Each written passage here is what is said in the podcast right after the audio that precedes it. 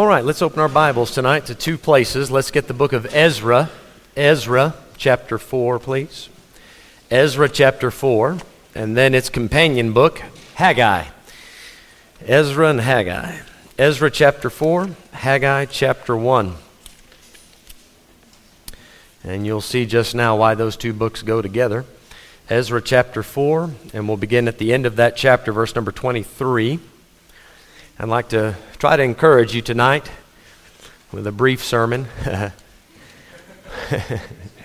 called Finish What You Started. Finish What You Started. Now, here's my sermon. so I say brief, right? I'll see how far I can stretch this little guy. Ezra chapter 4 and verse number 23. And if I can ask before we even start to read, let's, let's bow our heads and pray about this just for a moment. Father, thank you this evening. What a wonderful time of singing we've already had. We've had some good fellowship one with another. Lord, thank you for the visitors that have come. I pray that you'd speak to their hearts, speak to our hearts. Father, please encourage us tonight. Sometimes it can get, uh, it can get tough. We get started and we, we mean well, but then life gets us down. And Lord, I pray that you let this uh, sermon tonight be a shot in the arm for somebody and encourage them. And Father, please fill me with your spirit. I can't preach this without your help, Lord. I never can. I want your presence. Oh, God, I want it so badly. Please, Lord, I pray to help Brother Farnham. Please have your hand on that man. Keep him going for thee. Lord, help him to keep reaching out to those Buddhists and those Muslims and those Hindus and, Lord, all around him. Father, please use him to keep winning souls. Father, please do a work tonight, and we ask it in Jesus' name. Amen. Amen. Now, the Jews in the book of Ezra, they have come back from 70 long years of captivity. And as they came back in Ezra chapter 3, the Bible tells us that they began to worship the Lord where the temple should stand. They hadn't rebuilt the temple yet, but they put an altar up. Before you build a church, you build an altar. I like the sequence of that. Because at the altar is where people develop personal relationships with God. You worry about the building later. Amen. Doesn't that make sense? Doesn't that make sense? So in chapter 3, they have an altar, but because everybody around them, the world around them was against it, they had to keep it a bit secret, a bit on the down low. Chapter 4, they start to rebuild the temple, which was what they're supposed to do. But now the government steps in and sanctions it and says, You're not allowed to do this anymore. It has to do with taxes. Wouldn't you know? Not much has changed in the last 2,500 years. Amen. Verse number 23. Now, when the copy of King Artaxerxes' letter was read before Rehum and Shimshai the scribe and their companions, they went up in haste to Jerusalem unto the Jews and made them to cease by force and power. So they're threatening them and said, Listen, we have the government behind us, the police behind us. You can no longer build this temple. Verse 24 Then ceased the work of the house of God, which is at Jerusalem. So it ceased unto the second year of the reign of Darius, king of Persia. Please keep that timing in your mind. The second year of the reign of Darius, king of Persia. You know what I've found, and I've found this to be true in my life, and I know it's this is generally true in most Christians' lives. We get started, we have all the right intentions, we're fired up, we want to we want to do something for God.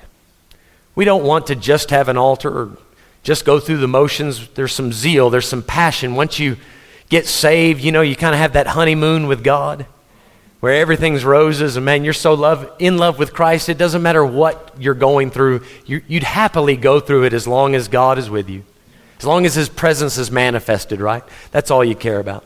Then all of a sudden, the world surrounds you and puts the pressure on you, and the trials of life begin to compound and it just gets tough and frustrating to serve the Lord. And it's so much easier to just put the things of God on the back burner, to give in to the force and power of the world, and let the work of God just sit there.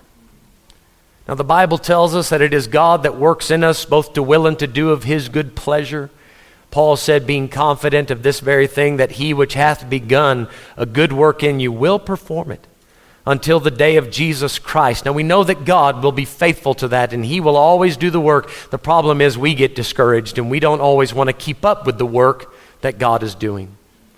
The Jews are no exception. They got frustrated and put the things of God on the back burner for a little while. For some months went by, some months, maybe even a couple years.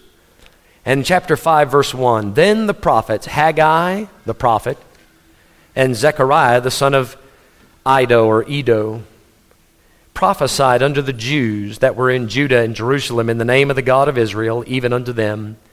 Then rose up Zerubbabel the son of Shealtiel, and Jeshua the son of Jozadak, and began to build the house of God, which is at Jerusalem, and with them were the prophets of God helping them. You know what happened to these Jews? They, they came back from 70 years of, of a mess. Right? They had made a mess of their lives as a nation. They had made a mess. Any of you ever make a mess? Make a mess in your life? I mean, just a complete disaster. And you look at it and you say, there's no, there's no coming back from this. I have messed up so bad. I, can't, I cannot make this right. You know the old saying, time heals all things. After 70 long years, God says, Come on back. Now let's get this thing going again. Let's get a relationship going again. And they try and they put in the effort and it gets a little tough. And then they, because it got a little tough and it wasn't convenient and easy, their zeal kind of waned and they let it slide. And then one day, they didn't go to church, the church came to them. Haggai and Zechariah showed up and said, Listen, guys, I got a word from the Lord from you, thus saith the Lord, and that's what we're going to look at tonight in the book of Haggai. We're going to look at that sermon that they heard that touched their heart, and said, We got to get back to work. We cannot let this work that God wants us to do, we can't just let that sit by the wayside. So let's come to the book of Haggai. And Lord willing, you coming to church tonight will be will be that little shot in the arm that gets you encouraged to get back up and get going with the work of God again. Haggai chapter 1 and verse 1. Finish what you started. Haggai 1 and 1, it says, In the second year of Darius the king. You remember that time I had you put in the back of your mind? Same time. In the second year of Darius the king, in the sixth month, in the first day of the month. All right? Now put that in the back of your mind. Sixth month, first day of the month came the word of the Lord by Haggai the prophet unto Zerubbabel the son of Shealtiel, governor of Judah, and to Joshua the son of Jozadak, the high priest. Do you see who's represented here? You have Zerubbabel, he's the government, he's the political side of Judah. And then you have Joshua, the son of Jozadak, he's the priest. There's the politics and the religion of Israel. Haggai's preaching to them. Verse number two Thus speaketh the Lord of hosts, saying, This people say the time is not come, the time that the Lord's house should be built. Now, it was that time. It was the time to work on the house of God, but the people were saying, Well, the government, the Persian government told us not to, so because it's not convenient, it doesn't look like it's going to work out. Eh, the world told me not to. The world said it's not popular, so I won't do it. Say, well, it just must not be the will of God. No, it is. Sometimes the will of God is difficult. Sometimes what God asks you to do is not going to be easy to apply. You can't just write it off and say, well, because it's difficult, must not be the will of God. That's a very spiritual excuse, spiritual sounding excuse. It's just not right. Haggai said, but that's what you folks are saying. Verse number three Then came the word of the Lord by Haggai the prophet, saying, Is it time for you O ye, to dwell in your sealed houses, and this house lie waste? Pointing to the temple.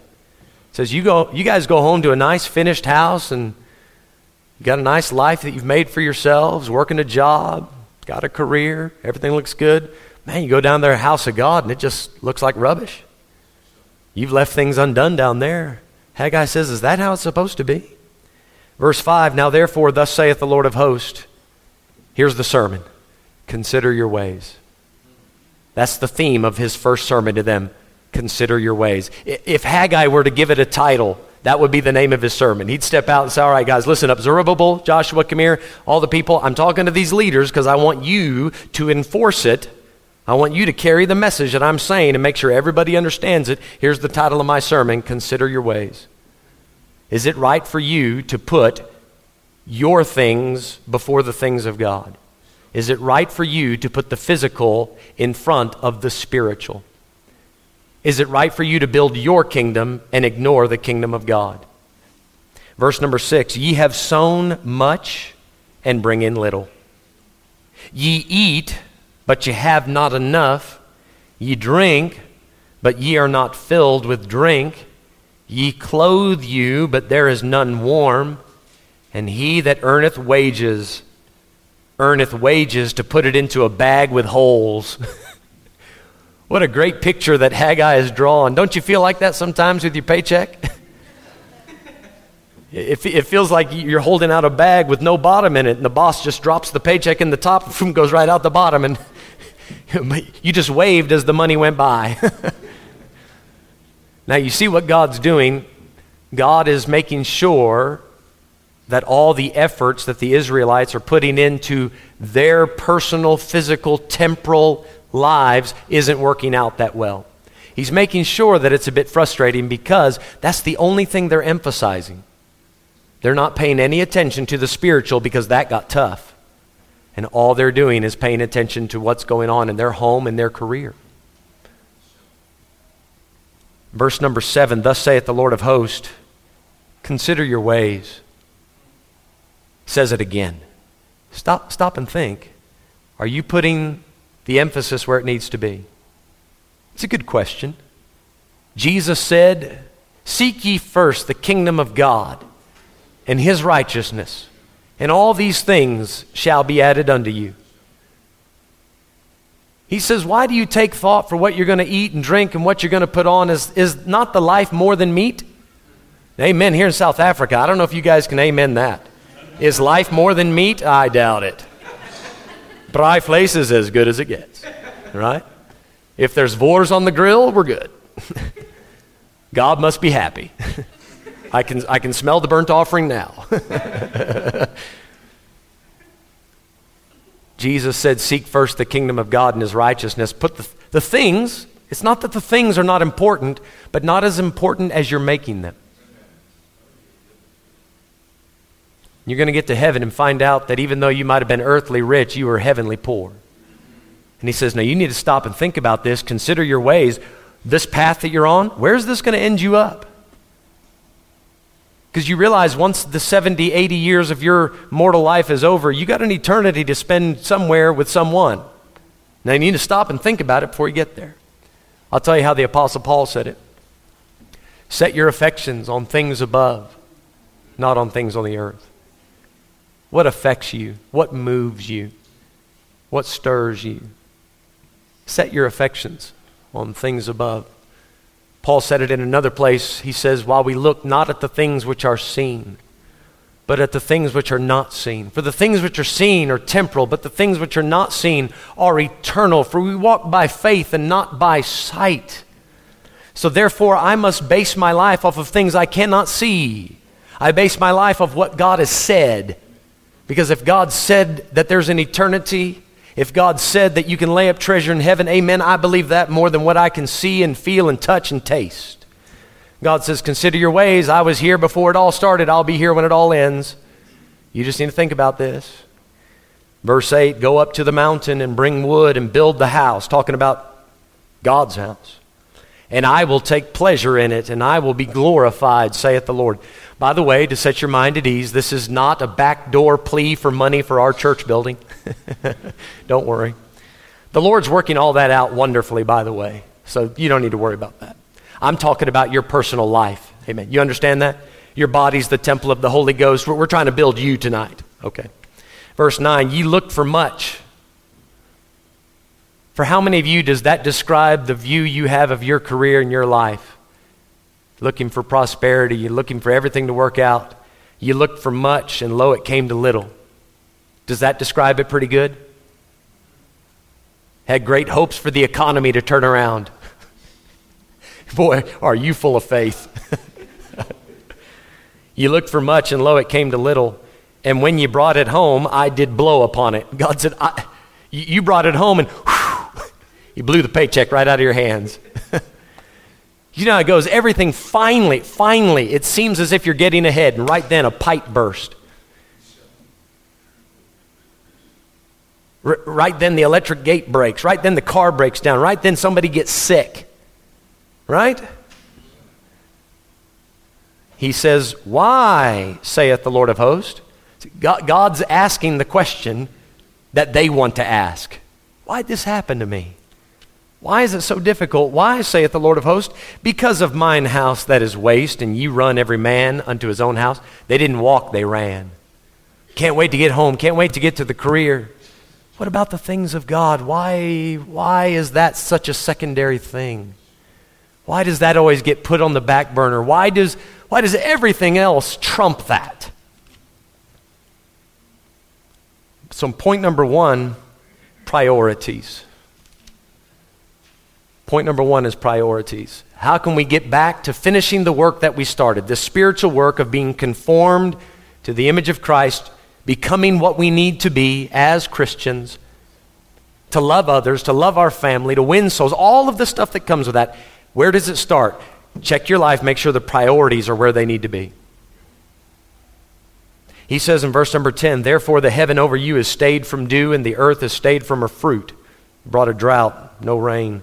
Verse 11, And I called for a drought upon the land, and upon the mountains, and upon the corn, and upon the new wine, and upon the oil, and upon that which the ground bringeth forth, and upon men, and upon cattle, and upon all the labor of the hands. My goodness. God made it tough so that the people would look up and get their eyes fixed on Jesus Christ. Dr. Ruckman used to tell us, Brother Michael, back me up on this. He probably said this once a week while I was in school. He said the most difficult thing in the Christian life is to keep your eyes on Jesus Christ. Amen? Is that right, brother? He said that's the most difficult thing. You know why the world is so distracting? It, you get busy in the rat race of life, all of us. Amen, me too. You get so busy taking care of this, taking care of that, and it's not that you have any evil motives. You're not trying to dodge the things of God, you just get entangled. Amen? And in 2 Timothy chapter 2 verse number 4 it says if you're going to be a good soldier you can't be entangled with the affairs of this life. Yes, you need to handle them, but be careful not to get entangled so that they become the priority. Haggai says, Now listen, guys, message number one on the sixth month, first day of the month, consider your ways. Make sure your priorities are where they need to be. Well, verse number 12. Then Zerubbabel, the son of Shealtiel, and Joshua the son of Jozadak, the high priest, with all the remnant of the people, obeyed the voice of the Lord their God and the words of Haggai the prophet, as the Lord their God had sent him. And the people did fear before the Lord. They were under conviction. They said, Man, we got to do something about this. They said, Haggai's got a good point. Amen. Brother Haggai, thanks for preaching that to us. We needed, we needed a good reminder. I appreciate that. And they got busy again. Now, let, us read a couple more verses so that you understand when and how this took place. And in verse 13, as they are getting back to work, then spake Haggai, the Lord's messenger, in the Lord's message unto the people, saying, Here's the sermon I am with you, saith the Lord. That's his second sermon. Wouldn't you like to have Brother Haggai as your pastor? He just gets up and says, Thus saith the Lord, consider your ways. All right, just as I am. With... That was it. Short sermons, right? They, they, they would fit. on this little piece. Consider your ways, few verses. Consider your ways, go home. They get back to work, and as they're working, Haggai steps up and says, Folks, let me have your attention. And they put their trowel, and they put the mortar down, they put the hammers down, they put the sledgehammer down, they, they put all the tools down. Yes, sir? Just want to let you folks know God put it on my heart, need to share it with you. The Lord said He's with you. That was it. Well, that meant something to him. I, I, can just see, you don't have to see it this way, but in my mind, I can see all the people hot, sweaty, tired from working so hard, getting a little worn out because it's big work to put up a temple. Getting a little worn out because sometimes the spiritual life will wear you out. We wrestle not against flesh and blood. Have you ever wrestled with someone? Wrestling will wear you out. Amen. Brother Johan, that's the Emil, that's the toughest exercise I've ever been through, right? Wrestling with someone. We wrestle not against flesh and blood, but against principalities, powers, spiritual wickedness in high places, the rulers of the darkness of this world. Now, that gets tough, and you'll get tired. And every now and then, God will say, Hey, Haggai, come here.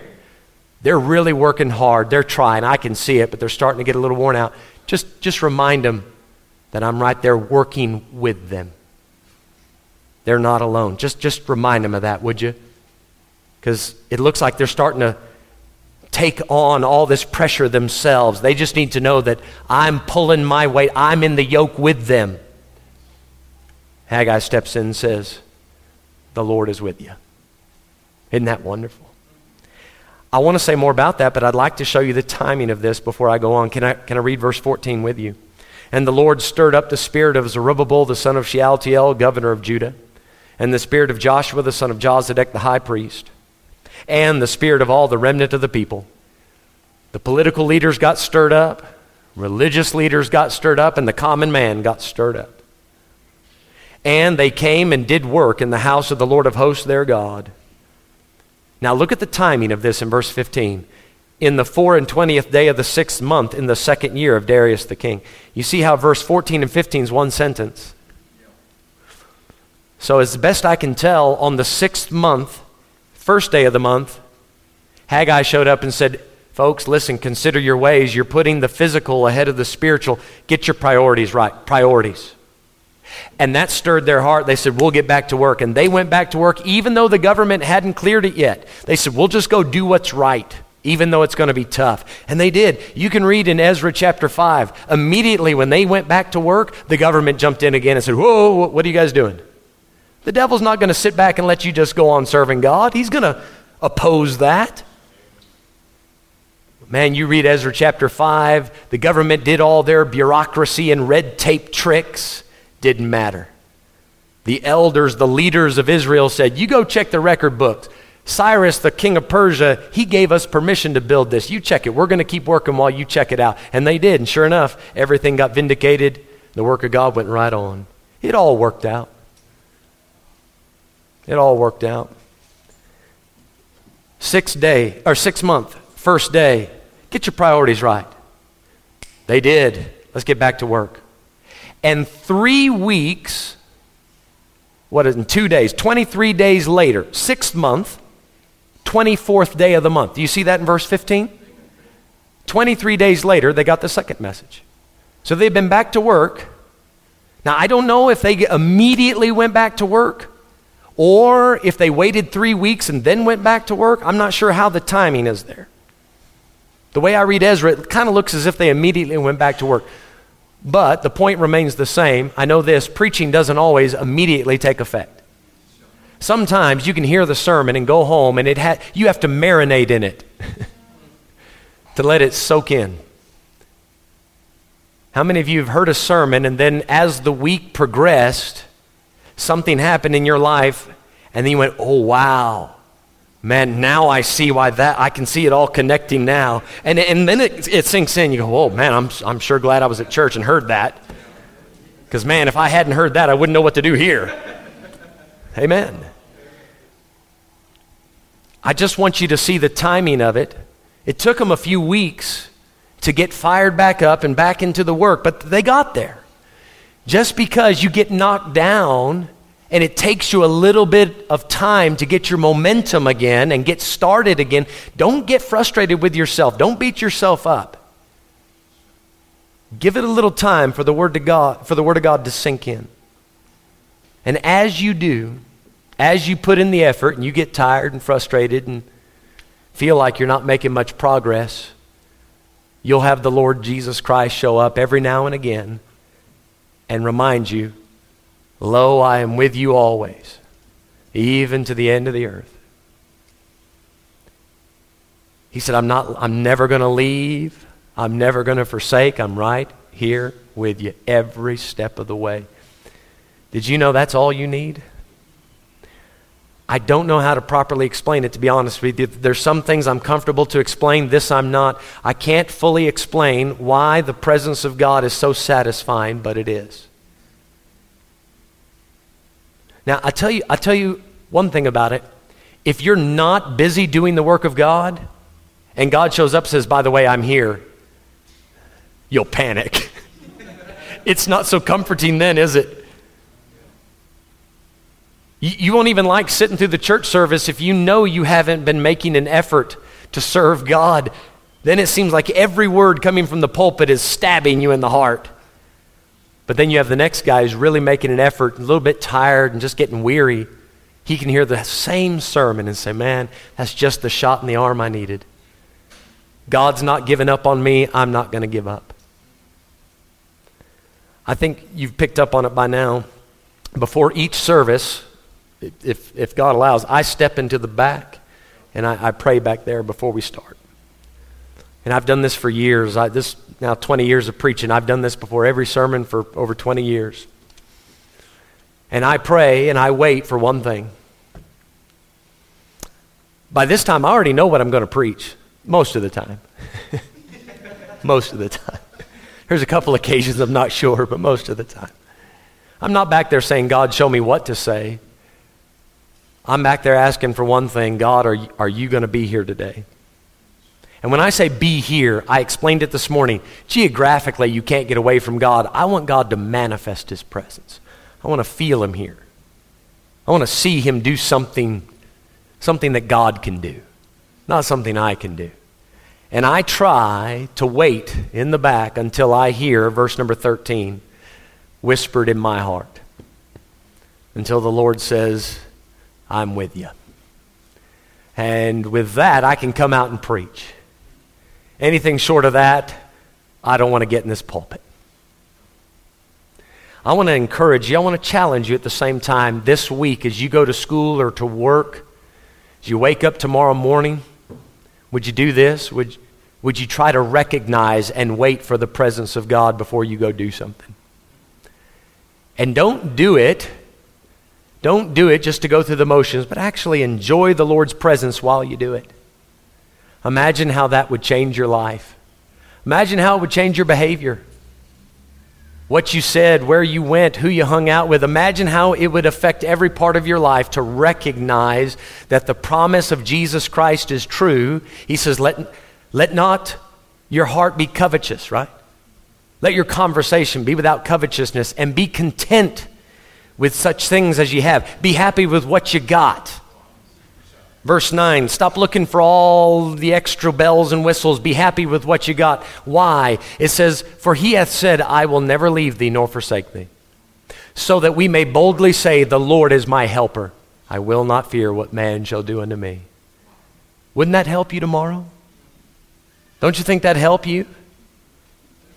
There's priorities. Get the priorities right. That'll help you finish the work you started. Number two, recognize the presence. Recognize the presence. And then number three, number three, in verse number 14, it says, And the Lord stirred up the spirit of Zerubbabel, Josh, uh, Joshua, and the spirit of all the remnant of the people. I, I want to draw your attention to that stirring of their spirit. Now, I can show you other verses in the Bible where God stirred people and then they got busy. In this instance, they got busy and then God stirred their hearts. You know why I think sometimes we don't finish what we start for God? Because in the beginning we're full of zeal, and we're interested. But then, once that initial zeal wears off and it gets frustrating and tired, we give up on it. It's not as exciting. We're not as interested in it. And we say, Well, I don't want to do it if I don't feel into it. We sit around waiting for this feeling to come over us and say, Okay, now that I'm excited about it again, I'll get back to work. You know what I've found to hold true in my Christian life? If I, if I do what I know I'm supposed to do, the joy of serving God catches up with me. I don't, God doesn't owe me joy and excitement and passion. He doesn't have to fill me with that in order for me to do what I'm supposed to do. You know why I do it? He said so. That's a good enough reason for me. You sit around waiting for the feeling and waiting to get excited, and then you go to do it, chances are you'll never finish what you start. Because you're only doing what you're interested in. That's not walking by faith, that's walking by feelings. These people, they heard the message and they said, That's right.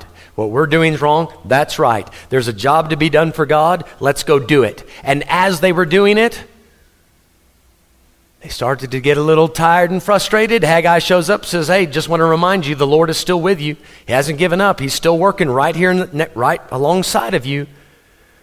And then the Lord stirred him and said, Boy, okay, now they passionately got back to work.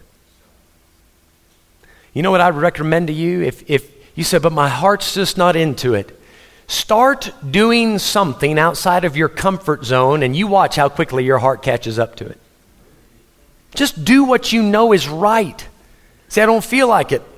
That's beside the point. How many of you have ever. okay, that was a bad question. I was going to say, how many of you have ever gotten overweight? That's a bad question. What was I thinking? Let me reword that. Okay, let's start again. How many of you have ever gotten to that point and then said, you know what, that's it? I, I, I need to go on a diet. I'm going to get in better shape.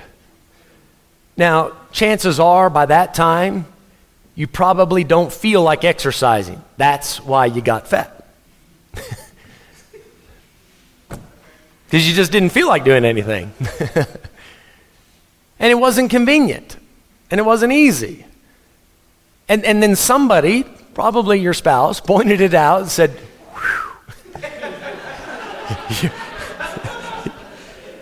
You're filling out nicely. oh, that hurts. Oh, I can't laugh. Stop, it hurts. oh.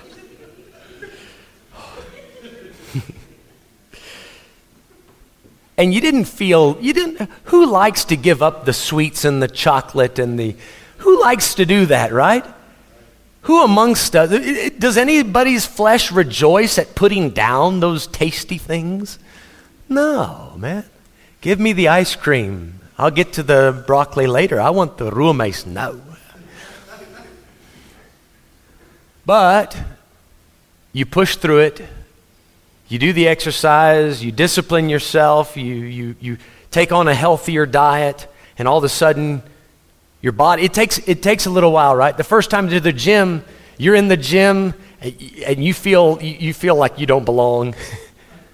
you feel like everybody's looking at you. It's uncomfortable, it's hard, and the next day you're so sore and you're regretting it. But you keep pushing through, and it takes a few weeks for the exercise to actually show up so that you can recognize and feel the difference. But aren't you glad you stuck with it? Aren't you glad after a while the benefits are worth it? And you go, man, I'm so glad that I made these changes. I didn't feel like it, but now, three or four weeks later, I'm very happy about it. In the beginning, there was no passion for it. But after you start to see what great benefits come from it, you don't mind sticking with it. You'll finish what you started. You go to exercise one or two days and it's a bit tough and you give up, you'll never finish. If you're waiting, well, I want to get in the mood for it, you'll never finish. You first need to recognize what's right to do and go do it. And go do it. You're always glad after you've done something right.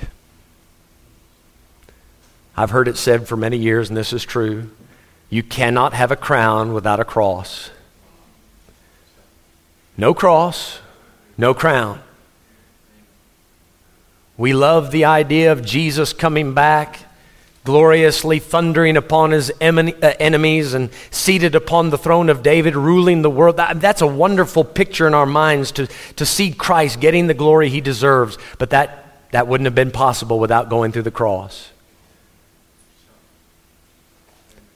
Folks, if you just do what you know you need to do, eventually God will give you the encouragement and the passion and stir your heart to keep on going and finish what you've started.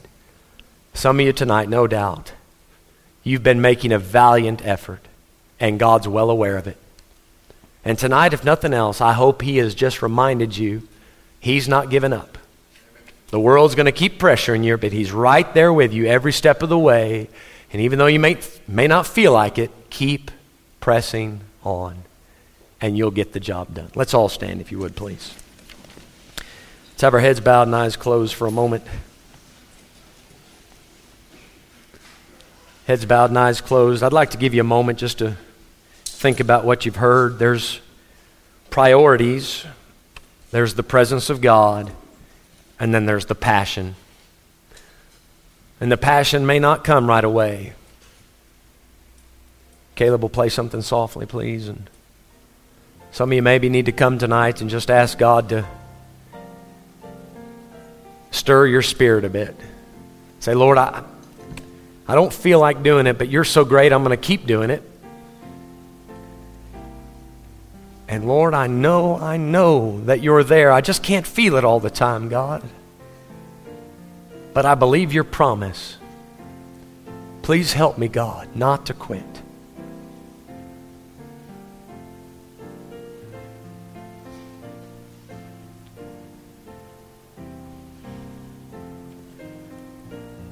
Consider your ways. I am with you. God will stir you. I say, Amen, Haggai. That's good preaching. How about you, ma'am, sir? Are you a bit weary in this Christian battle? Is the wrestling match with the spiritual world got you worn out?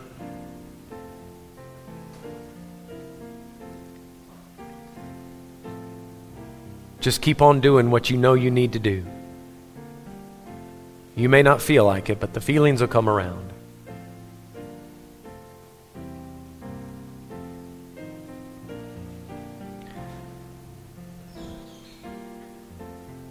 Perhaps tonight, and if you have come to pray, I'd like to invite you as well if you'd like to come and remember those Israelites started with an altar before they had a temple. I think that's where it starts, right? Maybe your life is a mess and you need to start building it again. It starts at an altar. You're welcome to come. But if you're here tonight and you've never been saved, p- please listen to what I tell you next. Other foundation can no man lay than that is laid, which is Jesus Christ. Your relationship with God, God starts with you receiving Christ as your Savior. God's not asking you to fix yourself without His help. He's asking you to let His Son in so that He can do the work through you. Would you do that tonight?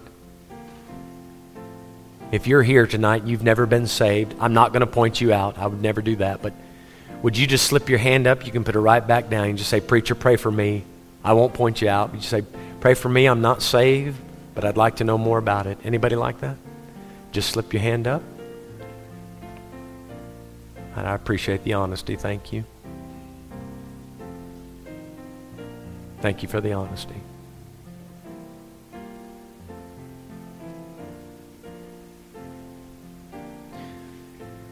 Father, we thank you for being such a very present help in a time of need.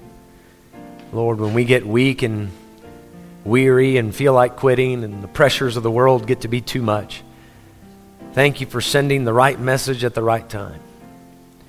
Thank you, God, all those times when your presence has gotten so real.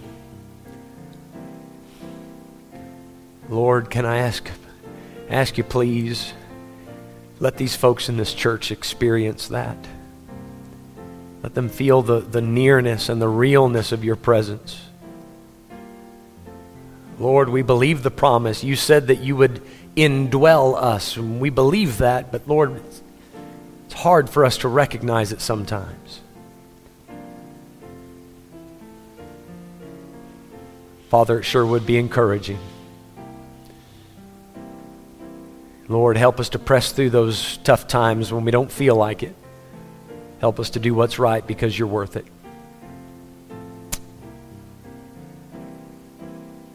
God, thank you for sending a man like Haggai and Zechariah to help the people. Thank you for sending people in my life. Father, this week, would you please encourage these people here tonight? As they go through another busy week, all the distractions of the world. Help them, Lord. Help them to keep their eyes fixed on Jesus Christ. Thank you, Lord, for speaking to us today. Please send us home with your presence and with your blessing. And we ask it in Jesus' name. Amen. Amen.